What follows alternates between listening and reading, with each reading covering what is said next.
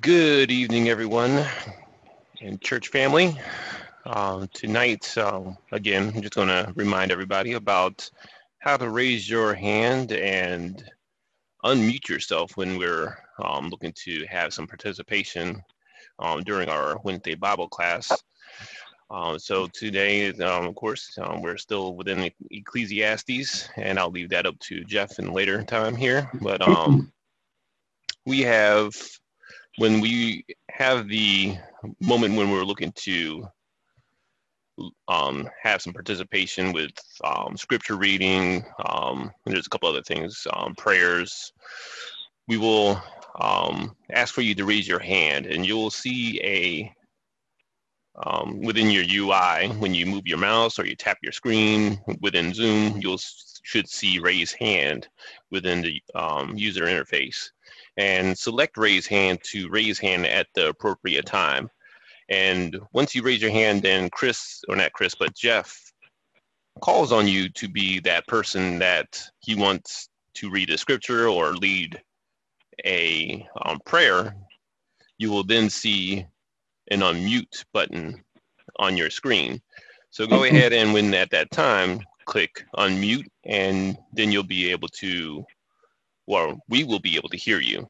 Um, without that, you're just talking to the air. So um, I'll leave it up to Jeff. And Jeff, you can go ahead and share your screen.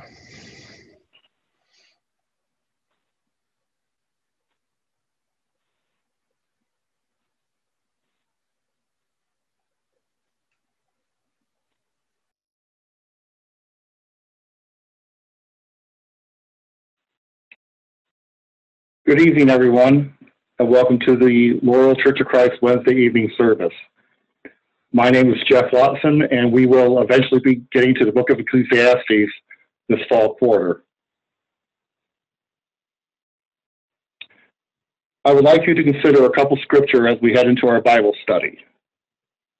1 Corinthians 10 11. Now, these things happened to them as an example and they were written for our instruction, upon whom the ends of the ages have come. Also Acts 17:11.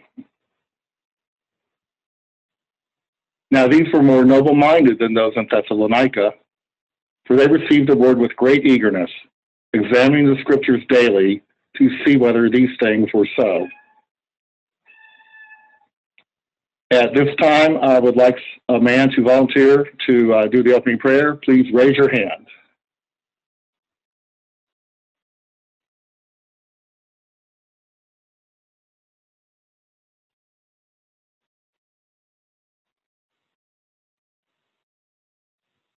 Okay, Carrie Clark, please.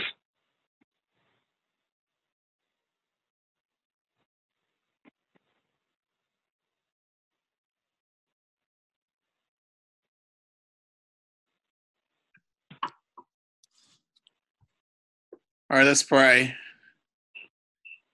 Heavenly Father, thank you so much for this time to be able to look in your word, um, especially the book of Ecclesiastes. Help us to get out of it what has been put into it and what is meant for us to understand. In Jesus' name we pray. Amen. Thank you, Carrie. Thank you, Carrie.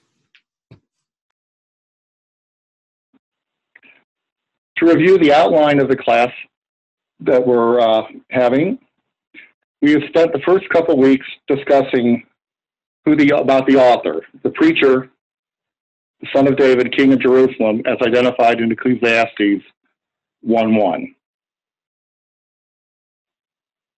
This week and next week, we'll be talking about his other writings and not just limited to Proverbs.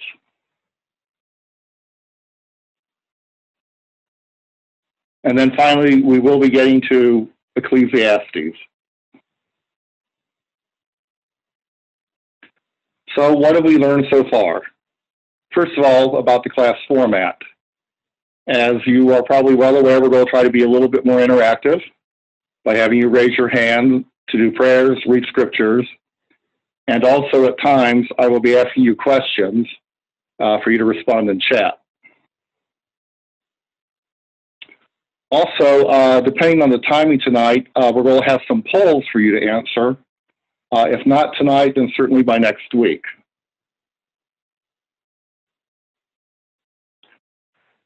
So what have we learned so far about Solomon? I'll just do a quick summary. At age 20, Solomon succeeded his father David to the throne. God promised Solomon a wise and discerning heart, which was and would never be equaled, riches and honor beyond that of his peers, and conditionally long life. Solomon built a temple, his palace, and ruled an empire which included portions of modern day Israel, Egypt, Lebanon, Jordan, and Syria.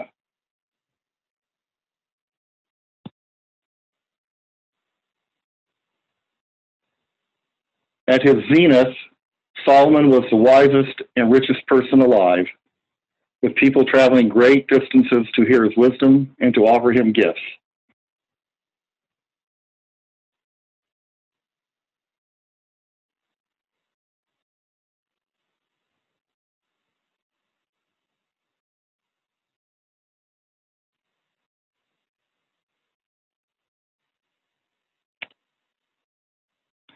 Despite his great wisdom, Solomon disregarded God's warning about marrying foreign women and had 700 wives who turned his heart away from being devoted to God.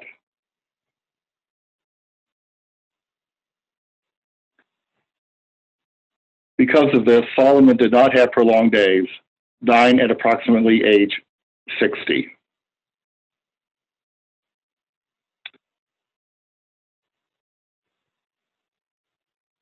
So to kick off the class the last couple of weeks, I briefly explained how I got where I am today. Uh, back in June, I had just canceled my travel plans. I happened to be reading Ecclesiastes when I received an email from Ricky asking if I would teach. And I said I would, but I wanted to do it in person and not have any slides. Yet here I am, I'm doing a webinar with slides. And to top it off, my sister became involved. So, a question for you. I say eldest sister, you think. So, for those of you who have uh, siblings and your sister happens to be the oldest one, or actually anybody can answer, what one word describes her? Uh, go ahead and comment in chat, and we'll give you about 20 seconds to do so.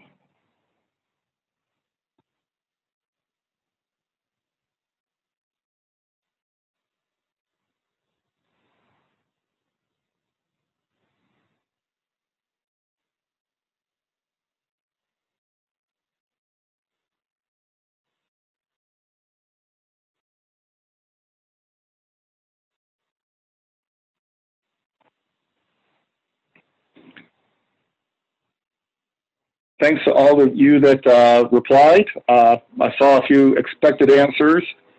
I think fabulous is quite appropriate. Let me tell you what I think.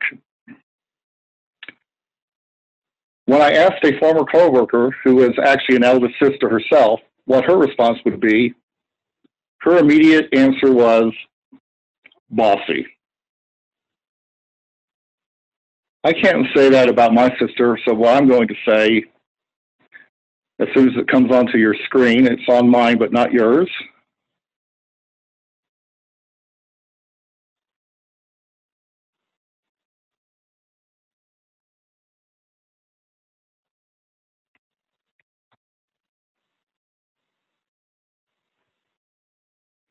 I'll call. I'll say my sister was caring, but I will qualify it with bossy undertones.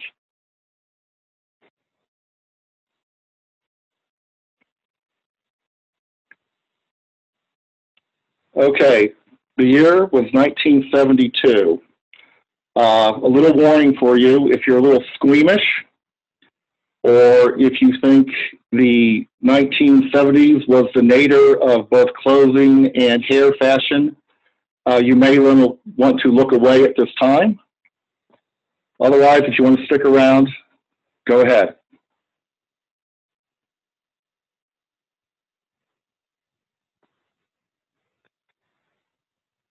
Welcome to my family photos from the early 1970s. That'd be my dad behind a, Pol- brand new Polaroid camera.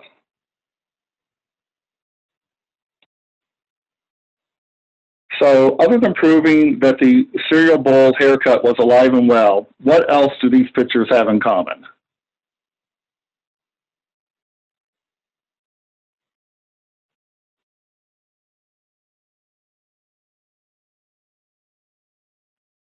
I'll give you a couple minutes in chat.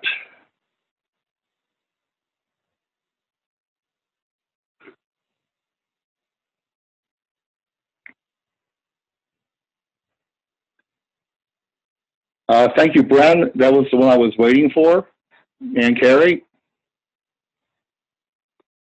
Every photo of us together has my big sister uh, guiding her little brother. Uh, in fact, uh, if you look at our photo album for that year period, every picture has her uh, with her arms on me, hands on me. Uh, this stopped by about 1977, about five years later, because at this time I was about a foot shorter than her, but by 1977 I was about a foot taller than her. So let me tell you about my original outline for the course. I was going to talk about the author, Proverbs, and Ecclesiastes. And then I spoke with my sister. I will gist that conversation for you now. So here's about how it went.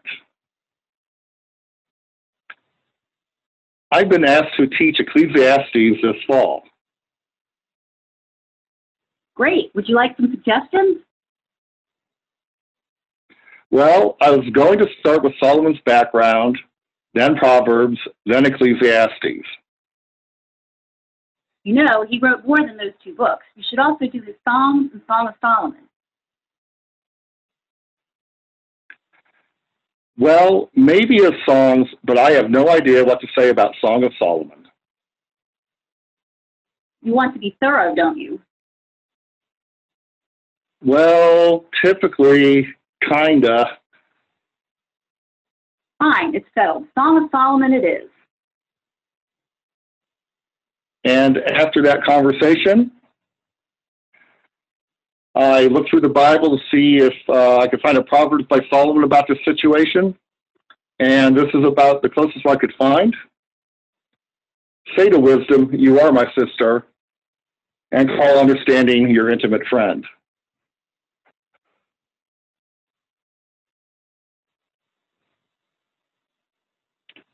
So here was the original outline I had planned.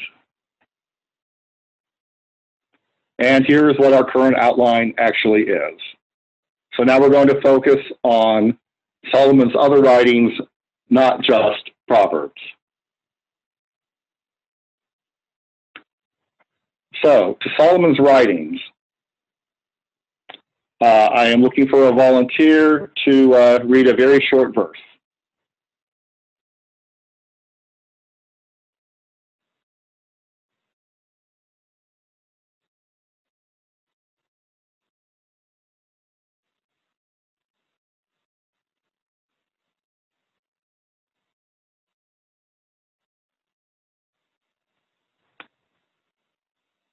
Okay, Jerry Young.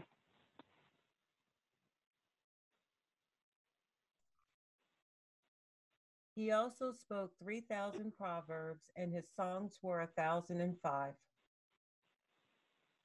Uh, Thank you. And now let's go look at one of those songs.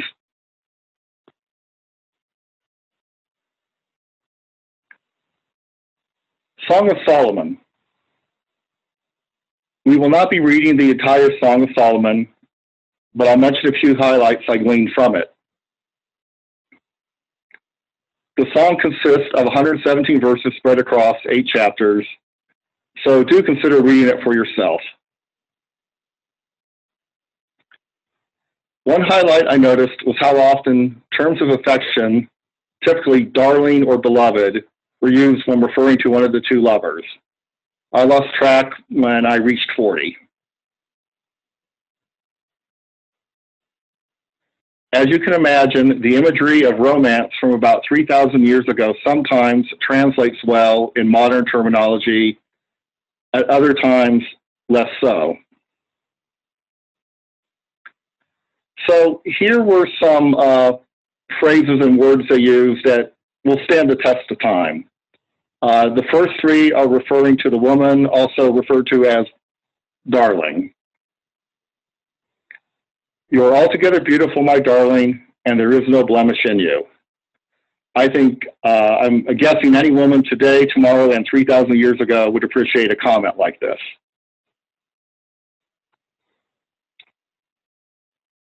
Also, you have made my heartbeat faster with a single glance of your eyes.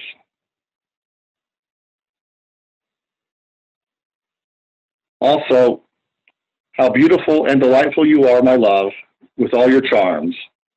Again, I can imagine anybody would like to be called delightful and charming. For the man or the beloved, here are some things I think we can relate to.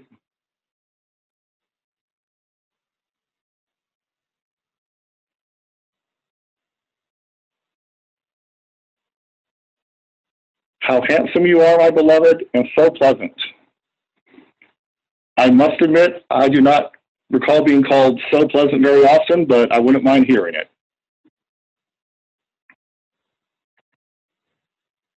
My beloved is dazzling and ruddy, outstanding among 10,000. Not just one in a thousand, one in 10,000. And his mouth is full of sweetness, and he is wholly desirable. I imagine pretty much any man would not mind being told that by the woman in his life. That's a hint to my wife, by the way. Um, there were some phrases and words used that I think we can understand that they are compliments, but they're definitely a bit dated or they're very geographic dependent. For the woman, how would you like to be called a garden spring, a well of fresh water, and streams flowing from Lebanon. Your beauty compared to Tirzah, and you'd be as lovely as Jerusalem. And your head crowns you like Carmel, and the flowing locks of your head are like purple threads. Uh, even modern today, I have seen women with uh, purple threads in their hair. So some things do not change. For the men, here are your compliments. How would you like to be compared to a gazelle or young stag? I think we would recognize that as a positive. Uh, evidently, uh, the legs are in pretty good shape to be compared alabaster on gold. And your appearance is compared to Lebanon and we know about the famous Cedars of Lebanon.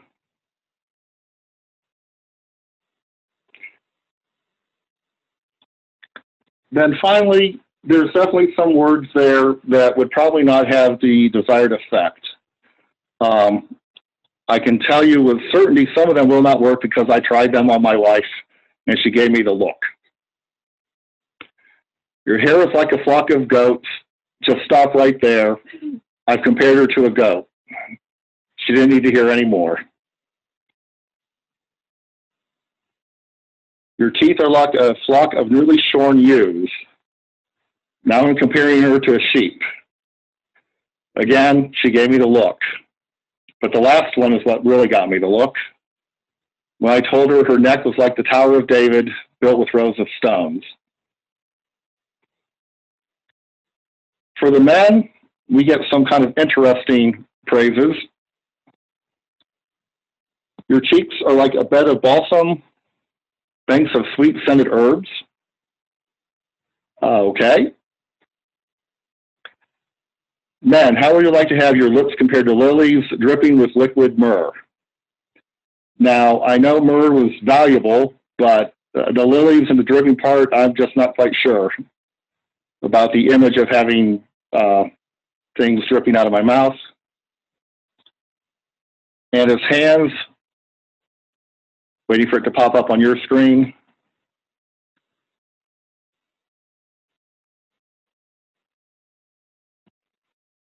His hands are like rods of gold set with beryl. Um, if anybody want to tell me what beryl is, I did not get around to looking it up. Feel free to comment in chat. Um, there were some words that were repeated multiple times in the text, and I want to share them with you now. The woman said on more than one occasion, Let his left hand be under my head, and his right hand embrace me.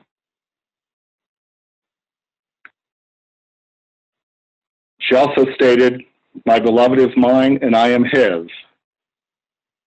Harkening back to Genesis, when the two should become one flesh. And then I can definitely attest to uh, this last item I'm about to put up. Do not arouse or awaken my love until she pleases. Uh, I know better than to try to wake my wife up when she is not in the mood to be woken up.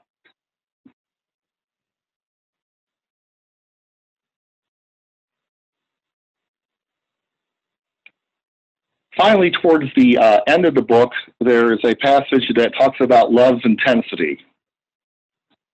So I'm looking for a volunteer to read a couple verses.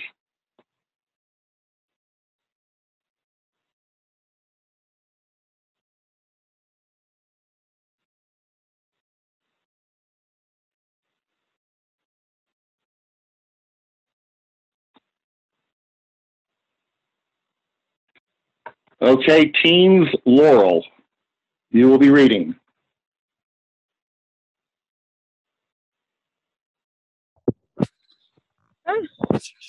Put me like a seal over your heart, like a seal on your arm. For love is as strong as death.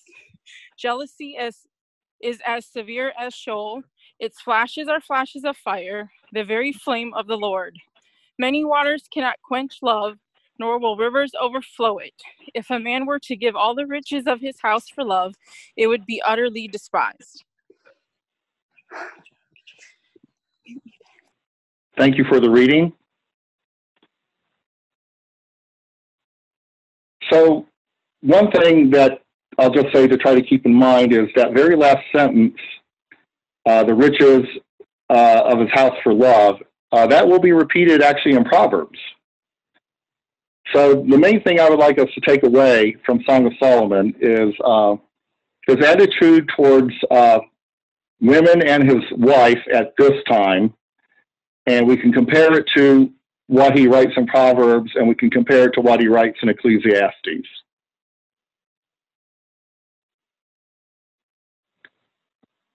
So now I have a question for you. How well do you know somebody's work? And what do I mean by that? Um, artist. Uh, do you know any artists work well enough that you could recognize their work even if it wasn't signed? And feel free to respond in chat as you wish. A little closer to home. How about the chili cook-off? Do you know anyone's, and not yours or your spouse's, chili well enough that you could recognize it amongst a number of samples if you were given it.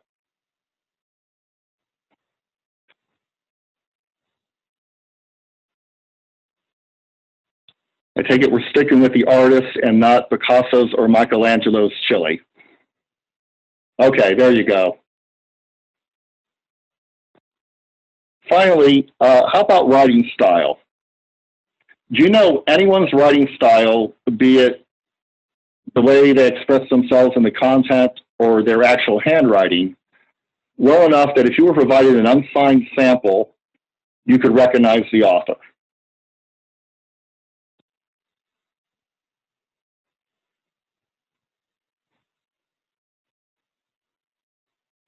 Okay, I see some mothers and grandmothers. Uh, I had an aunt who would write my mom, and she would share the letter with us, and I could definitely tell my aunt's writing.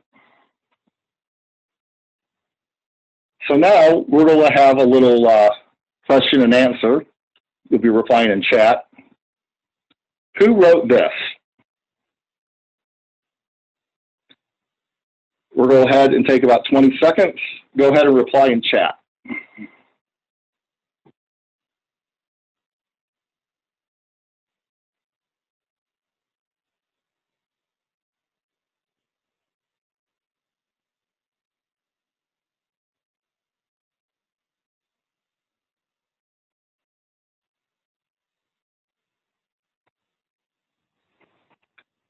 Okay, I saw a flurry of Pauls come out.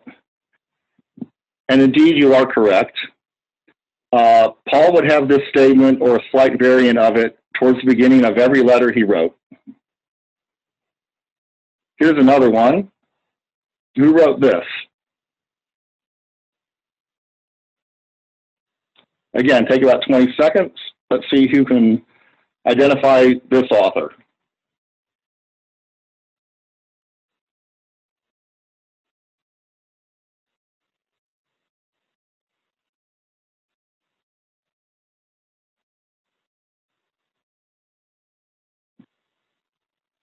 Maybe I should have started the counter.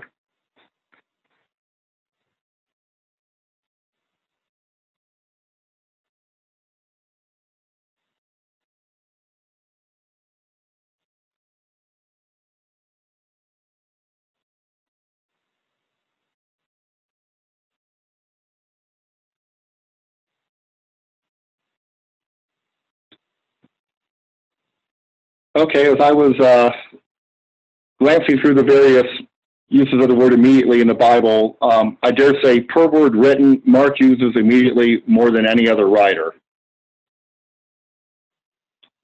Okay, here is a two part question Who wrote this and in which book did they write it?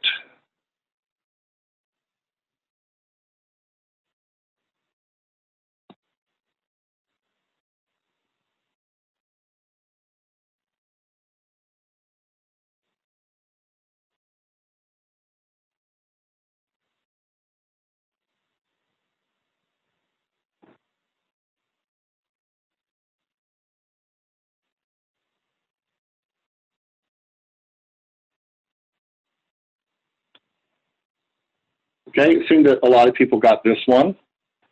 Uh, John in First John does indeed address his audience as little children seven separate times. Okay, I am looking for a volunteer to do a reading.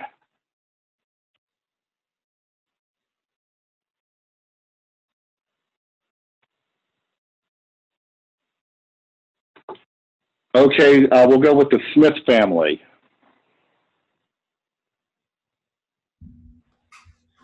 Unless the Lord builds the house, they labor in vain who built it.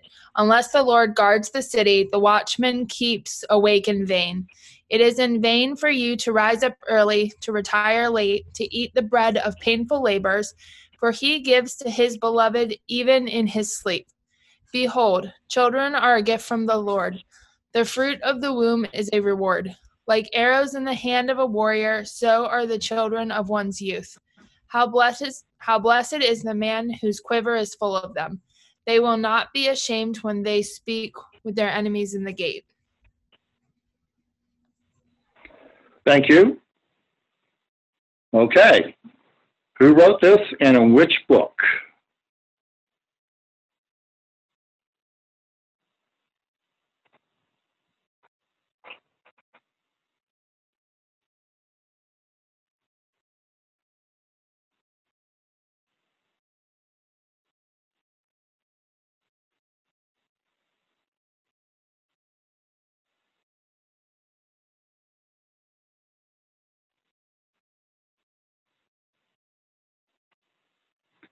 Okay, I see a few answers. Um, I'm going to give you a little bit more time. I'm going to give you a hint. Um, who we are currently studying would be your one hint.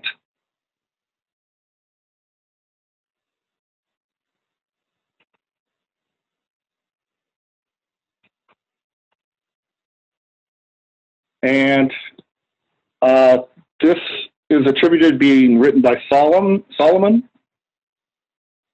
And even though it appears proverbic, it is actually Psalm 127.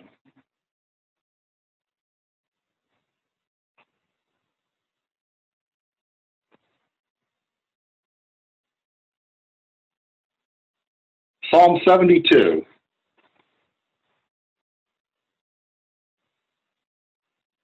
Whether this psalm was written by or for Solomon, it certainly appears associated with him.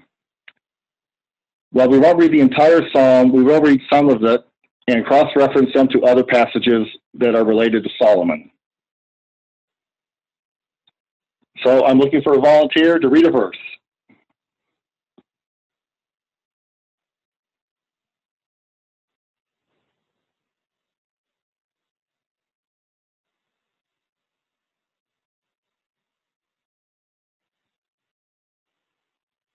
Okay, Yvonne Goldberg.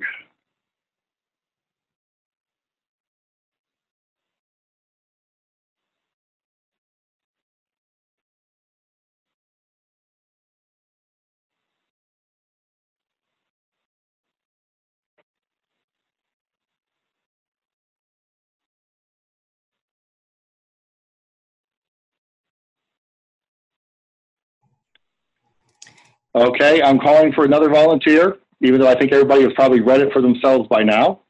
Uh, go ahead, Jerry.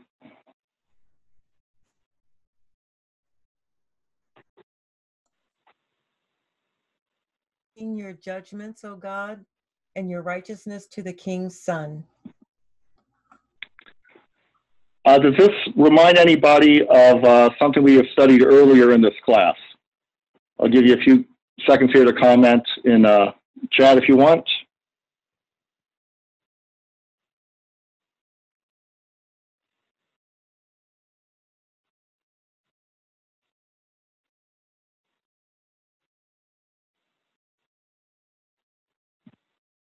Thank you, Carrie. Yes, if we remember back in 1 Kings 3, uh, we have Solomon requesting wisdom so he could judge his people, and uh, God granting that request, amongst others. Verse 2 of Psalm 72, looking for a volunteer. Okay, Dell.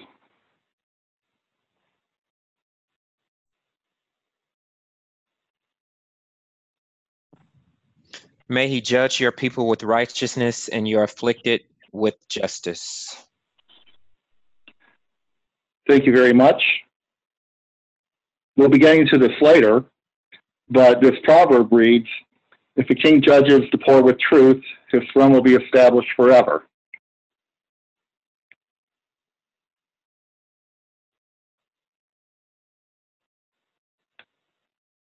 Seventy-two four, looking for a reader.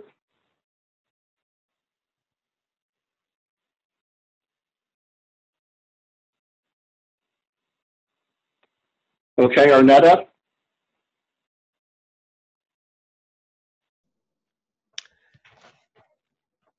Psalm 72 4 He will bring justice to the poor of the people. He will save the children of the needy and will break in pieces the oppressor. Thanks, Arnetta. And we find this over in Proverbs. He who oppresses the poor taunts his maker, but he who is gracious to the needy honors him.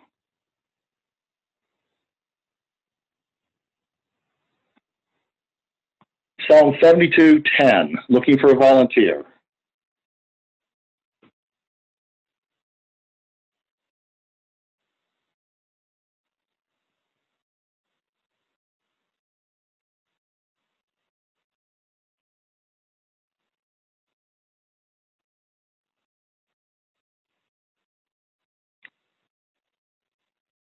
Okay, let's go with D. Okay, that person disappeared. Uh, Ellis Womble.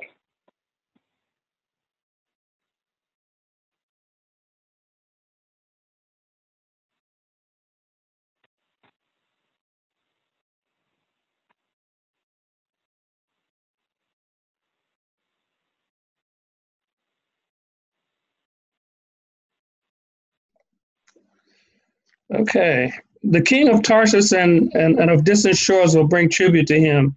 The kings of Sheba and Seba will present him gifts. Thank you. Um, does this remind anybody of anything we've studied uh, earlier?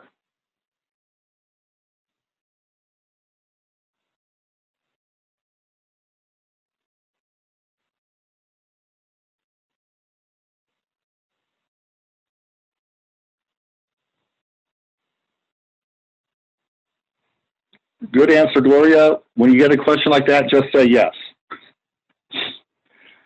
So in 1 Kings 10, we read about uh, King Solomon being visited by the other kings of the world, always bringing him gifts to hear his wisdom. 7212, looking for a volunteer.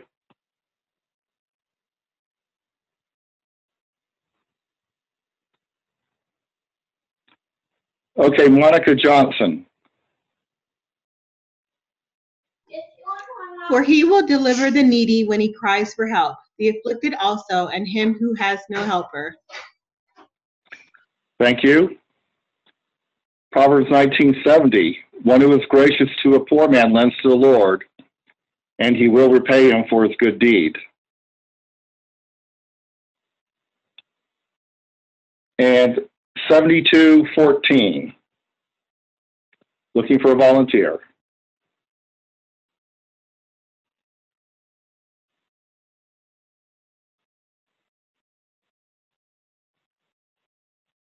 Okay, Cynthia.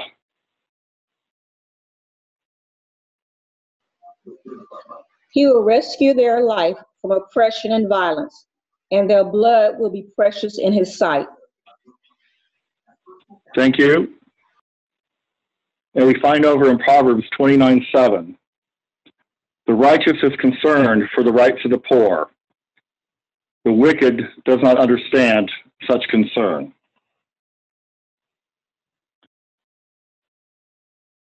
Okay, at this time, I'm going to try to launch uh, a poll or two. So bear with me while I try to get this set up. Um, beginning next week, we'll go to Proverbs. But I thought tonight we try to finish with a couple polls about how well you know quote unquote Proverbs. Each poll will have three questions. Okay, it's on my screen, not on yours. I'll wait a second. Each poll will have three questions, and you must answer all three before you can submit your responses.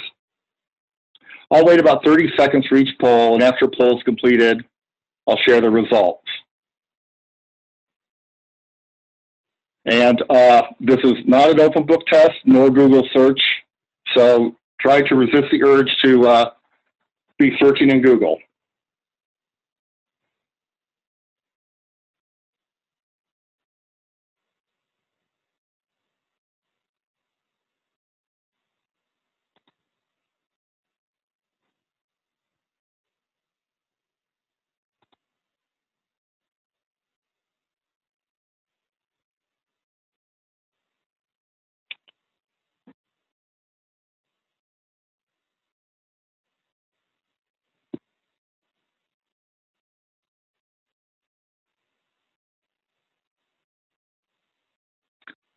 Okay, host, I am not seeing the ability to launch a poll. I don't know if this is something you could launch or whether we'll just have to try again next week. I can launch the polling. Which one is it, the Proverbs or New Testament? Yeah, do that one first and let it, I'll tell you when to turn it off. Okay.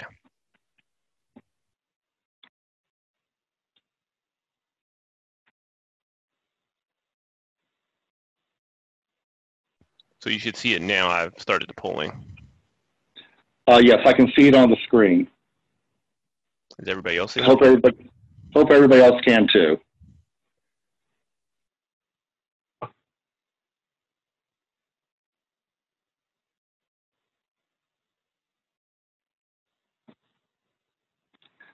Okay, we're getting some answers in.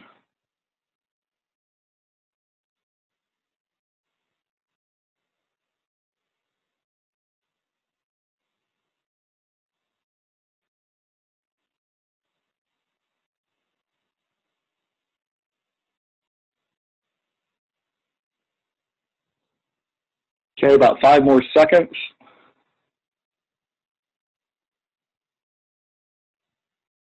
Okay, uh, host, could you end the polling and then share the results, please?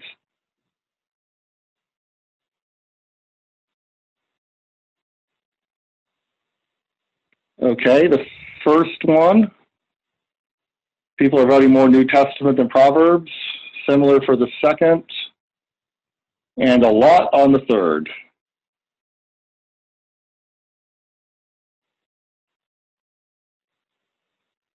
Okay, uh, could I ask the host to launch the second poll?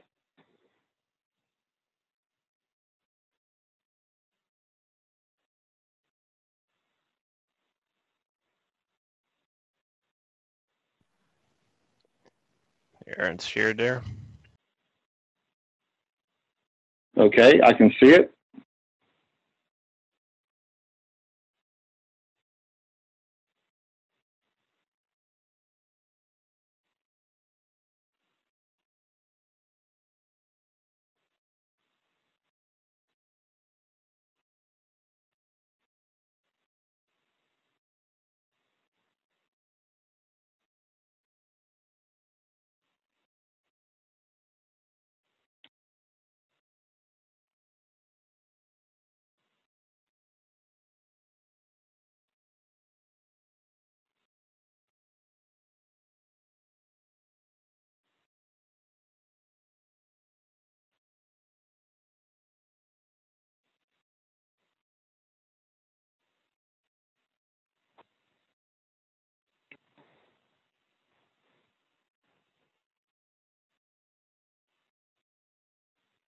Okay, five more seconds and we will uh, stop it and share the results.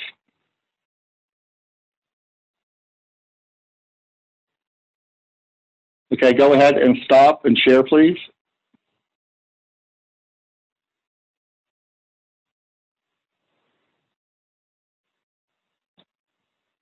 So you all can see the results of the poll yourself.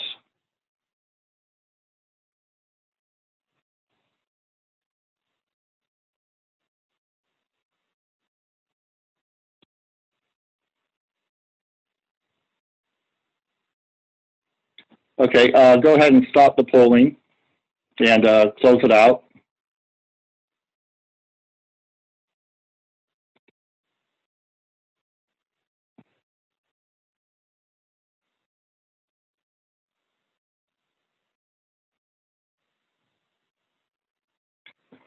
So, uh, about the results. Uh, guess what? No matter what you responded, you were correct. Uh, the three proverbs in the first poll are from the book of Proverbs and are also repeated in the New Testament.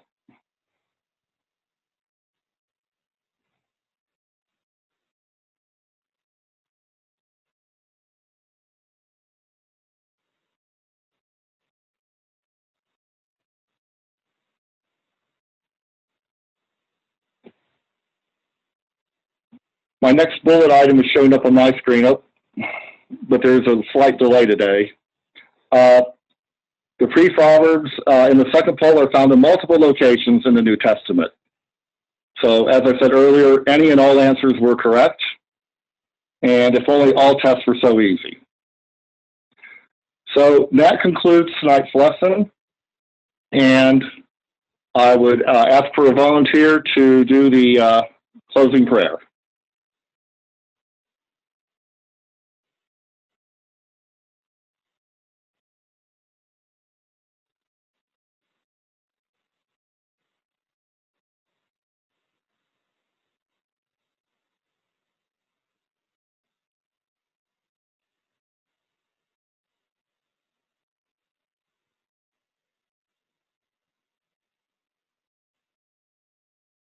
Closing prayer going once.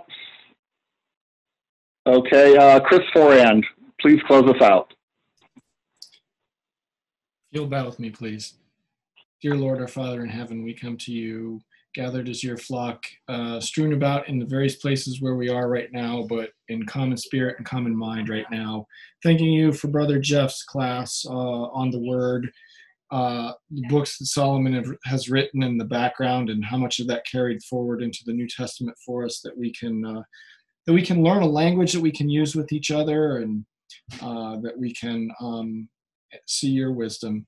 Thank you, dear Father, for the technology that's helping us to get more involved, and it's fun seeing so many people join in and uh, offer to do readings or click on polls or type chats. And we just thank you, dear Lord, for all the ways that if we were in person, we would be smiling. We trust and pray that we are all smiling behind the scenes here at the same things now. We look forward to when we can meet again. And again, please bless uh, Brother Jeff, uh, who works so hard during the week on this class.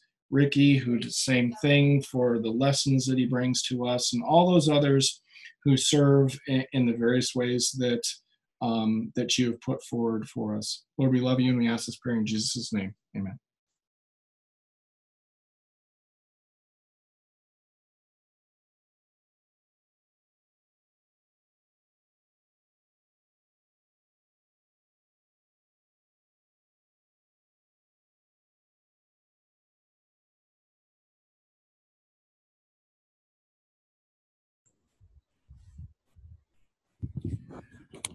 Good evening, family.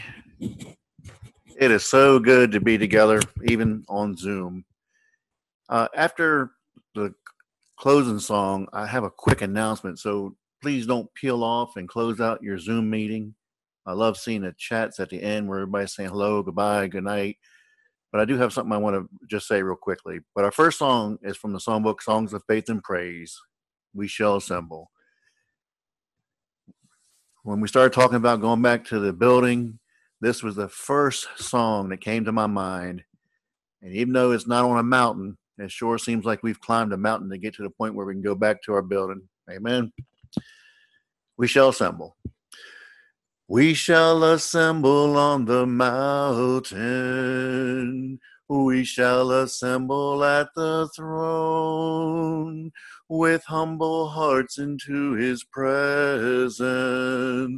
We bring an offering of song, glory and honor and dominion unto the Lamb, unto the King. Oh, hallelujah, hallelujah.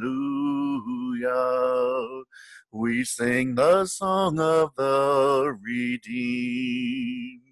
We shall assemble on the mountain. We shall assemble at the throne with humble hearts into his presence. We bring an offering of song, glory and honor and dominion unto the Lamb, unto the King. Oh, hallelujah, hallelujah. We sing the song of the redeemed.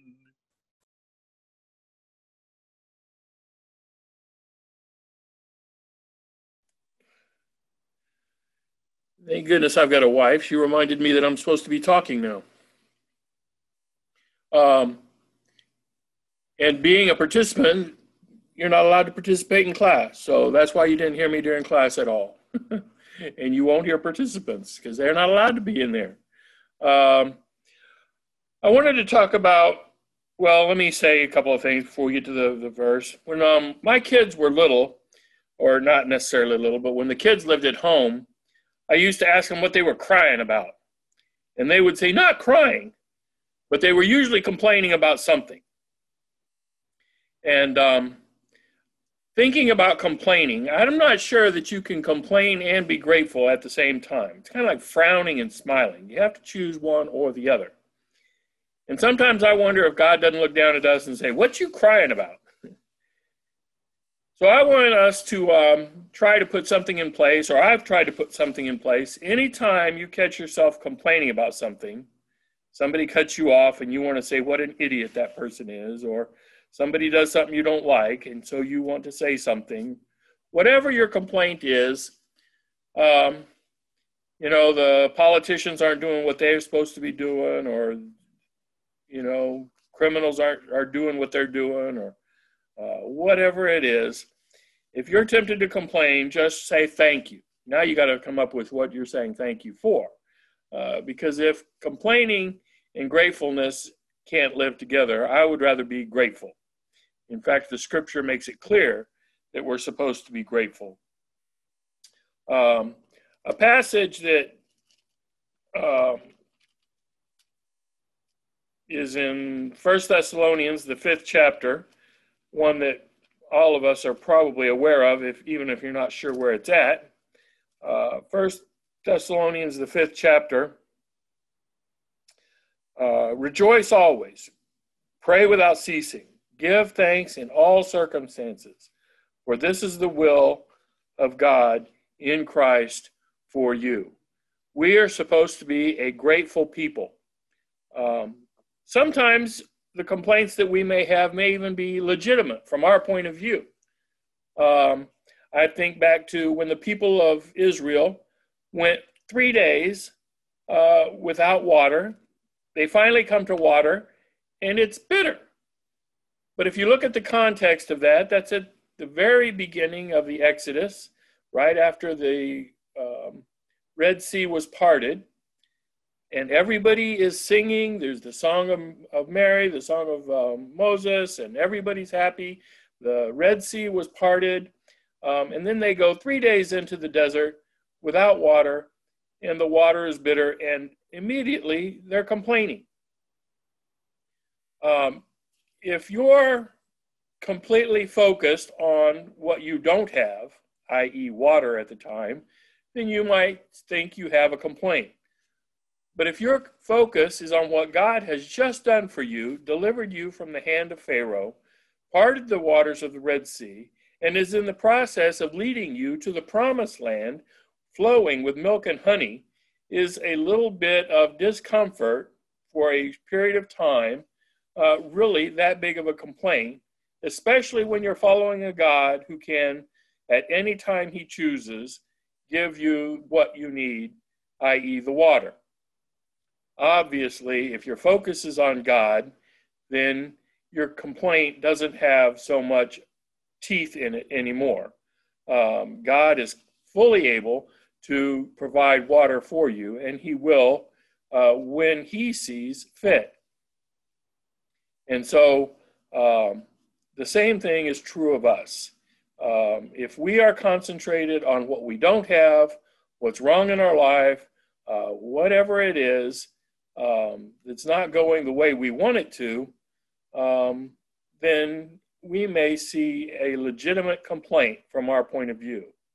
But if you look at what God has done for you, um, not only in this world with material things, but sending his son to die for you, allowing you to be part of his kingdom, allowing you to have a relationship with you, him, and leading you uh, to where you will live with him eternally. Um, you can't be grateful and complain at the same time. So, what are you crying about? Quit your crying. Uh, in the words of Habakkuk, um, the Lord is on his the Lord is in his holy temple. Let all the earth keep silence before him. That's another say, way of saying, quit your crying. Um, and so instead of crying, why don't we give thanks? Anytime you're tempted to complain, and if you'll just put this as a trigger uh, over the next few days, or maybe longer if you can remember it, anytime you want to complain, that should be a trigger uh, to give thanks, or at least make it a trigger to give thanks for the next few days. If you can do that, then these uh, five, ten minutes uh, will be well spent. We are supposed to be a humble, grateful people to the God who has not only created us and everything we know, but has given us more than we could ever ask or imagine. God loves you. God has blessed you, and you have all of the reason in the world to be a grateful people. If there's anything we can do for you, make sure you contact the elders at elders at laurel.net. Uh, thank you very much.